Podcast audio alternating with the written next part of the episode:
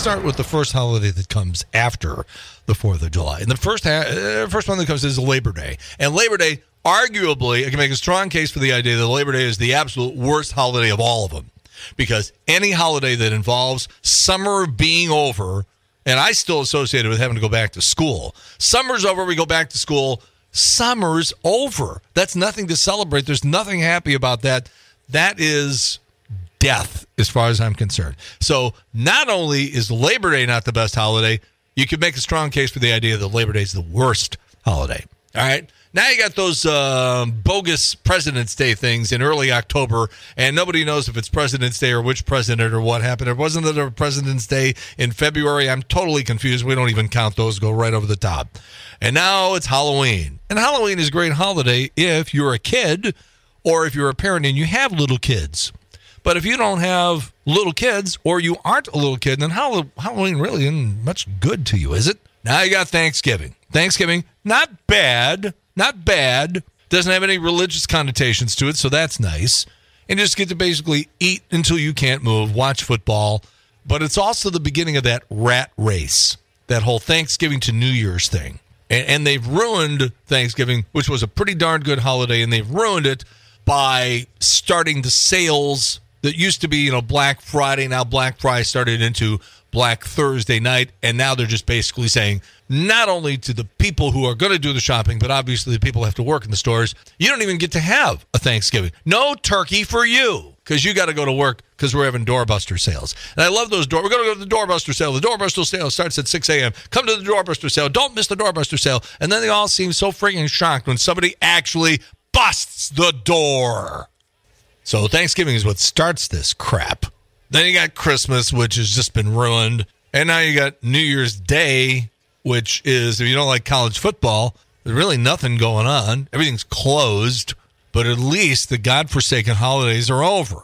Just in time for Martin Luther King Day, which comes up in late January, which, if you're not black, I'm not really sure that that does you any good either. Maybe you get a day off, but it's like, do we really need another day off? We just had the holidays, the big holidays. But it's nice to recognize whatever progress we've made in civil rights here and recognize Dr. Martin Luther King. Okay, so that's not bad. All right, now you get into February, and here comes Valentine's Day. You're like, wait a minute. Didn't I just have to spend all this money? I'm just getting the bills right now for all the money I had to spend for Christmas.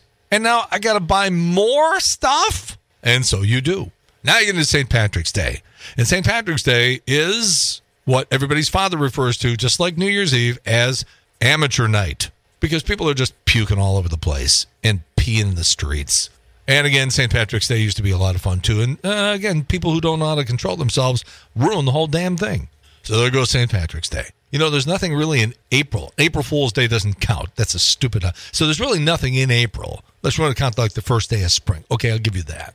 Now you get into May, and it's like, okay, it's uh, getting nice here. It's getting nice. And now you got Memorial Day. Now, Memorial is a pretty good holiday. The pools are open. It's the semi quasi unofficial start of summer. So that's all good. Um, the true meaning of Memorial Day really got lost a couple of years ago, but I, I have to say, I'm seeing signs of it being revived via Facebook and other social media because it really is sort of heartwarming to see what happens on Memorial Day now on Facebook. You get up and everybody's posting pictures of their fathers in their military uniforms or their grandfathers or whatever. So, you know, Memorial Day is making a very, very strong comeback. But then you get 4th of July. And there's nothing wrong with the 4th of July. It's perfect. Again, no religious connotation added to the whole thing. It's just like, hey, there's a lot of things wrong with America, but guess what? The words of the Atlanta Rhythm section, I ain't going to let it bother me tonight. And it's just grilling and pools and baseball and fireworks and hot dogs, apple pie, and Chevrolet and the whole thing. There's just nothing wrong with the 4th of July, the best holiday. No, I'm just getting warmed up. Happy to see you again. Don't be nervous. Don't be rocky. You're a teenage guest as jockey now. And let me begin by wishing you a beautiful look did that voice inside you say? I've heard it all before. It's like deja vu all over again. Thursday, May 25th, 2023. You are at jconline.com. And this will be the last podcast now until next Tuesday. I'll talk about that here in just a couple of seconds. Um, let me first preface what you heard in the intro by saying I love Facebook on Memorial Day because, for whatever reason and for how short a period it may be, we do get people acknowledging what the uh, holiday is supposed to really be about. And I love seeing the old pictures of people's fathers and mothers and grandfathers and grandmothers, aunts and uncles, people like that who served in the military. And these old pictures, you know, I got old pictures from my dad from the 1940s, from World War II, when he was in the military. He was a tail gunner instructor. And I think I've told this story before when they would uh, have guys who appeared to display anything over the standard level of intelligence they would usually make them instructors. It's like, okay, you're not stupid. Here, you teach other people how not to be stupid. And in this particular case, it was my dad who would instruct the guys how to use the tail gun things. And this is a little bubble that used to come out of the bottom of some of these planes. And your ass is hanging out of the bottom of the plane. And for the life of me, I don't understand how anybody who did that ever survived. In fact, my dad told me a couple of times that, you know, he would send the guys over after their instructional period and you know a couple of weeks later they'd come back in a body bag. So normally when you're an instructor in the service uh, at least the way it was back in the 40s you would do that for you know a couple of months and then they would say all right now it's your turn to go over too. But for some reason probably because my dad was doing too good a job Every time somebody said, well, it's time to send Corcoran overseas, somebody would step in and go, yeah, he's doing too good of a job on the instruction. Just skip his name for right now. We'll deal with it later. And so, you know, in all honesty, he should have been sent over and it would have been his ass hanging out the back of a plane. But instead, there he was sitting in Brownsville, Texas, where he said it was the hottest he had ever been in his entire life. And he, uh, this is like, I guess this is sort of funny in retrospect when you stop to think that we're talking about a war here. We're talking about a war. But the thing that uh, upset my dad about the service almost more than anything is that when he would go to the mess hall, they would mm, just be slopping stuff into the mess kits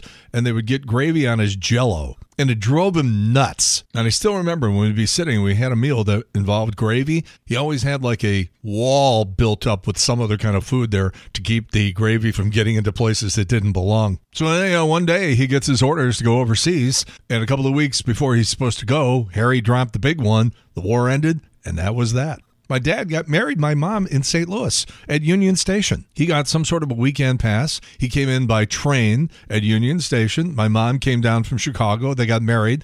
They had their uh, honeymoon in a house they rented in Belleville. The name of the family was Kinsella, which, you know, as being a fan of Field of Dreams as much as I am, I always thought that was a little eerie but then my dad went back to the service. My mom went back to Chicago. The war ended, and then they uh, reconvened in Chicago, and the rest is history. And along comes little baby JC. But like I said, um, even though I love the Fourth of July more than any other holiday, as you heard in the intro, for the people who do, who do pay attention to what the real meaning of Memorial Day is, and again, there's nothing wrong with the pools being open. You're having a big barbecue and watching baseball and doing all that sort of stuff. Nothing wrong with that at all heaven knows I think we all need more downtime, but I just don't like it when people don't even bother putting a flag out or anything like that, or don't spend at least 30 seconds just for a moment remembering what the meaning of the holiday is really about. But none of it really matters because we're about to be saved, ladies and gentlemen. Ron DeSantis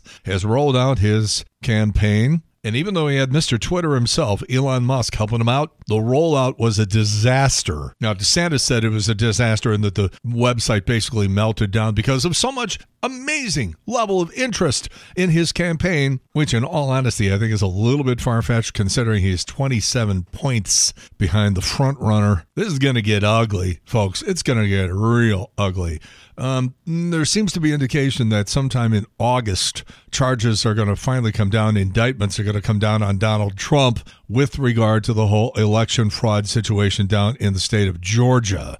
Apparently, they have reserved some Supreme court buildings and locations and stuff like that for late August. They say three weeks are involved in this whole thing, where the grand jury presumably will get together with government officials and prosecutors. And at the end of August, kaboom, at least in theory. That bear that was spotted in Festus a couple of times bought the farm yesterday. Somebody got him. Bear wasn't doing anything wrong. The bear was just living in its natural habitat, and we moved in to its home. But you can't shoot people, so they shot the bear instead. Tina Turner, God, what do you say? People loved her. People adored her. And to overcome all the stuff she overcame, you know, Ike's walking around going, I didn't do nothing to nobody. Like, right, right, right. And then the movie came out. What's love got to do with it? And people were like, whoa, whoa, Ike. That was pretty much the end of him. 200 million albums, eight Grammys at 56. She was hired as the face of a $20 million campaign for Hanes pantyhose because of those legs. I played Radio Gaga on the morning show, on the morning radio show today at 1015 and 1017, our new station, K Wolf. And uh, Lady Gaga was one of the songs that was performed by Freddie Mercury and Queen at Live Aid back in 1985, which Tina Turner performed at along with Mick Jagger. They performed together. So there's a little bit of a harmonic convergence there. I guess she was sick for a long time. I think somebody said it was some sort of lung problem, but um, she made it to 83, living in Switzerland, living the good life. She ate well, she exercised, she never smoked, she never drank, she never did drugs. 83 is pretty good. It is the last day of school for my daughter, who's 13, will be completing seventh grade, will then become an eighth grader, and then after that, a year from now, I may get a little weak in the knees because she's going to go to high school. I'm not ready for that. You know, I'm at the stage in my life where some very odd things are happening in my brain where I think to myself, and maybe this has happened to you too, I don't know, but you think to yourself, this might be the last time I ever do this. Life expectancy in this country, I think, is 77 now for men. And let's just say you go, you're 70 years old today, you go out and buy a car. Probably the last car you're going to buy because the way cars are being made now, people are holding on to them even longer. So that might be the last time you ever buy a car. You go to a certain city that you maybe maybe you have some vacation spot that you've always liked, and you think to yourself, this might be one of the last times I'm coming here. We're out playing baseball bright and early at 10 o'clock yesterday morning, and I have a problem with my left hip, which is getting worse and worse and worse. And they want to go in there and replace it. So as I'm pitching yesterday morning, I'm thinking to myself, you know, I, I, don't know. I don't know if you can still pitch after you have a hip replacement surgery. Is this the last time I'm ever going to have the sensation of being out here throwing a baseball? I got friends from college and stuff like that where you're like, hey, we're going to be coming through town. I haven't seen you in 25, 30 years, but we're going to be coming through. Maybe I'll stop in and just say hello. And as you're driving away, you think to yourself, that's the last time I'm ever going to see that person. One of the two of us isn't going to make it a lot longer. And it's not that I have some sort of obsession with death, it's just that I've become a lot more cognizant of it. And I think that's being realistic.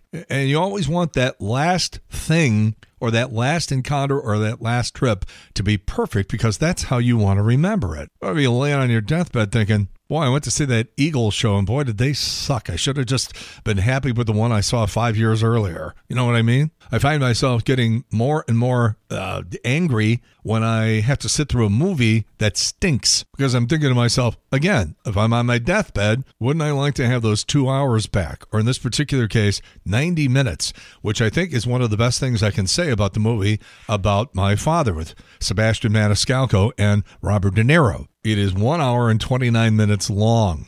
Uh, for people who think Sebastian Maniscalco is funny, you'll probably have a great time at the movie. I'm not in that group of people.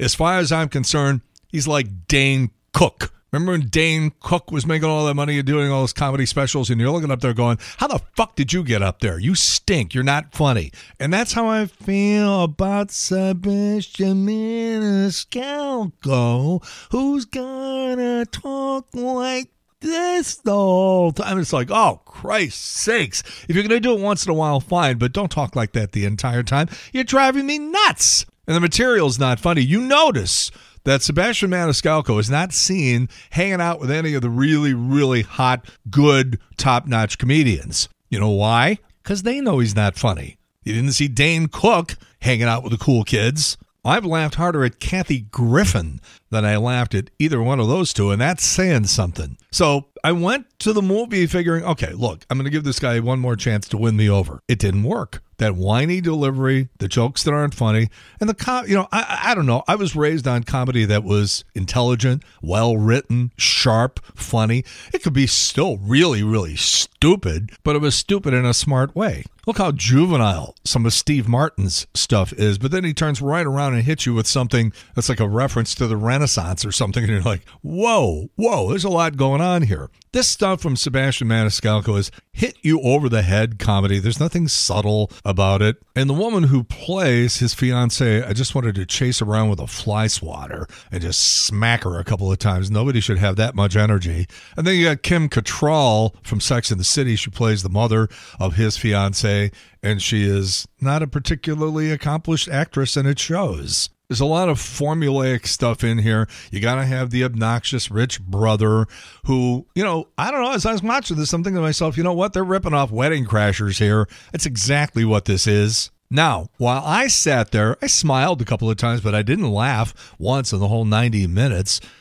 The audience that I saw it with was roaring. They were laughing their asses off. Should also be pointed out that they were radio contest winners, and they're just happy to be out of the house getting something for free. And it did not look to be a particularly sophisticated bunch. Let's just leave it at that. And I'm not unnecessarily passing judgment on people, I'm just making an observation and to let you know that there is another side to this whole thing. Uh, uh, one thing about Robert De Niro's character, you know, because what they do is they do all these dumb jokes for the first hour and 15 minutes, and then the last 15 minutes, they try to get really emotional on you and pull this stuff where there's some scenes with De Niro where he has to cry and stuff.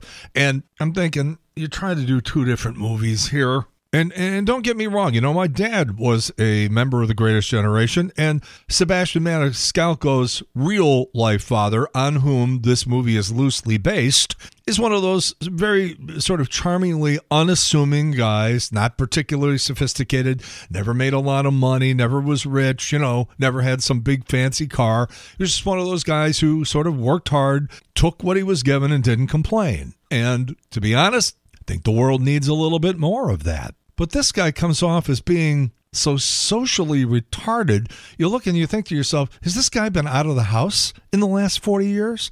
I mean, Curly Howard seemed to know what was going on around him better than this guy. I mean, I can understand, you know, if you're in prison for 30 or 40 years, you come out, you don't know how to work a cell phone. That I understand. But this guy who plays his father, played by Robert De Niro, is being given material here that is so far beneath him. And it was just, I just found the movie more sad than anything because it's a piece of junk. Now, again, you're going to talk to friends and family members and stuff like that who are going to say, Oh, we went to see about my father. Oh, it was the funniest thing I've ever seen. Yeah, well, again, the whole the whole foundation on which this movie is set is whether or not you think Sebastian Maniscalco is funny or not. And I don't. Two out of five corks for About My Father. It opens tomorrow at a theater near you. Back on this date in 1985, you may remember Hands Across America. Millions of people holding hands from one end of the country to the other. They didn't sort of make it. They, they probably needed about four or five more million people because there were breaks in the chain, but it was a nice thought and they gave it their best shot. Jay Leno made his debut as full time host of The Tonight Show, succeeding Johnny Carson on this date back 31 years ago. Jesus. 1992. 1981 was a daredevil in Chicago by the name of uh, Daniel Goodwin, Spider Dan. He would climb buildings wearing a Spider Man costume. He wouldn't tell anybody that he was climbing the building, and one day he decides to start climbing the Sears Tower in Chicago. It took him seven and a half hours. A couple of years later, I remember for some reason I was downtown real early in the morning and he was climbing the arch. And he did it early in the morning because he said later on that because the arch is stainless steel and this was summer, that uh, the arch would get so hot that if he didn't do it early in the morning before the damn thing heated up, it would melt his suction cups. And then what do you got, right? Star Wars, released on this date, 1977. Midnight Cowboy came out in 1969. Jon Voight, Dustin Hoffman. When it came out, it was rated X because of nudity and sexuality and drugs. It was all shocking. And 10 years later, when they re released the movie, the rating was downgraded to an R. They didn't change anything in the movie, so it must have been us that changed. My daughter in school has been learning about racism the last couple of weeks. She doesn't know this one. 64 years ago today, 1959, the Supreme Court ruled that prohibiting boxing matches between blacks and whites was unconstitutional. Good news for equality, bad news for for white people. They haven't won a boxing match with a black guy since. And speaking of black guys, how about this? At 315 on this date 1935, Jesse Owens runs 100 yards in 9.4 seconds, tying the world record. A few minutes later, at 325, he long jumped and broke the world record at 26.2 feet, 1 8 inches. A couple of minutes later, at 335, he runs the 220 in 20.3 seconds, breaking a record. And at 4 o'clock, he runs the 220 low hurdles in 22.6 seconds, breaking the world record that stood for 11 years. Hitler was standing there going, shit. Because then, you know, Jesse Owens shows up at the Olympics pretty much blew Hitler's whole gig about white su- about white supremacy. On that date in 2004, I still remember this. I just picked up my daughter, who was very little at the time, from Our Lady of Lourdes, drove out to Olivette, where I was living at the time, was on the phone with my lawyer, as a matter of fact, when a hailstorm came through. And as it got worse and worse and worse, I was trying to explain to my lawyer what was happening. And I know he thought I was exaggerating, but man, I'm telling you, I got a new roof out of the deal. My car had to have something like $4,200 worth of storm damage repaired. And I still have the pictures of my daughter standing in what appears to be a snowbank, but it was 85 degrees outside. It was hail. That was freaky. As bad as it was in Olivette, it was worse in a lot of other places. I remember, I don't know if it was this storm or one a couple of years later, the one that uh, tore off all the siding of all the buildings up near Alton. You'd be driving up to Fast Eddie's or something and be like, what's going on here? There's siding all over the place. Just the, the hail was was coming down like sideways and just ripping the siding off of homes and buildings all over the place up in Alton. I mentioned this at the top of the podcast. I'm going to be taking a couple of days off now. It's been a rough couple of weeks. Let's leave it at that. But um, after an 88 yesterday, 79 today, 77 tomorrow, Saturday 82, Sunday 84, Monday 86. If you gave me the power to control the weather, I don't think I could come up with a better weather forecast than that. And no mention of any rain. And uh, into the 90s next week. You notice I haven't talked about baseball. Cardinals, Jesus. Steven Matz with a perfect game last night in Cincinnati. He didn't miss a bat. 10 3 the final. The Adam Wainwright story is a riot. If you were watching the game last night, you already know what I'm talking about. There's a position with every Major League Baseball team called the traveling secretary. And the traveling secretary's job is to, in the case of, let's just say, after the game today, Cardinals have a day game today in Cincinnati, and then they go off to Cleveland to start a weekend series tomorrow. So they put out, you know, a little memo, a little text to everybody, all the ball players, and say, okay, please have all of your luggage tagged and at the little stand down by the front desk in a little room there. And uh, don't worry about it, you know, because they want to say, just concentrate on playing baseball. Don't worry about this stuff, okay? I know we got a road trip coming up here, but bring all your bags down, go to the ballpark, play the game, shower, shave, change clothes, get on the bus. We'll get you to the airport that takes us to Cleveland. And when you get to Cleveland, you get to a hotel. All your bags are going to be there. We guarantee it. That's the job of the traveling secretary. A very, very important job. A guy whose name you may recognize, CJ Cherre, did it for the Cardinals for years and years and years. He should have written a book, by the way. Sometime I want to have him on the air just to talk about the job of a traveling secretary and just great stories that he has, because I'm sure he has a lot. So, in any event, yesterday, Adam Wainwright comes down into the lobby of the hotel. A lot of his teammates are waiting there, and now everybody starts laughing. And Wainwright's looking around like, "What are you guys laughing at me for?" And they're like, "Um, I see you're all packed up for the road trip." He's like, "Yeah, why?" He goes, "Well, because we have another game tomorrow." Here, we're coming back to the hotel and staying overnight again. You're a day off, Wayno. That's pretty damn funny. Anyhow, Miles Mikolas with the start this afternoon. And NHL playoff action, nothing like a little drama. Florida scores with 4.3 seconds left in regulation last night to eliminate Carolina. Mike Trout of the Angels passing Joe DiMaggio on the all time home run list. Celebrity birthdays for today. If this makes me a dirty old man, fine. I'm a dirty old man. But I find this two time Olympic gymnast, Aly Raisman, who's 29 today, breathtakingly attractive. In addition to just being beautiful and sexy, and she'll occasionally pose for a picture semi nude or in a swimsuit or something like that. So she sort of gets it. And she's just so pretty. And when you hear her talk, she's so smart. She's socially conscious. And I'm telling you, she the shit. Octavia Spencer, 53. Mike Myers. Hard to believe that Mike, little Mike Myers from Saturday Night Live is 60 today. Klaus Meine.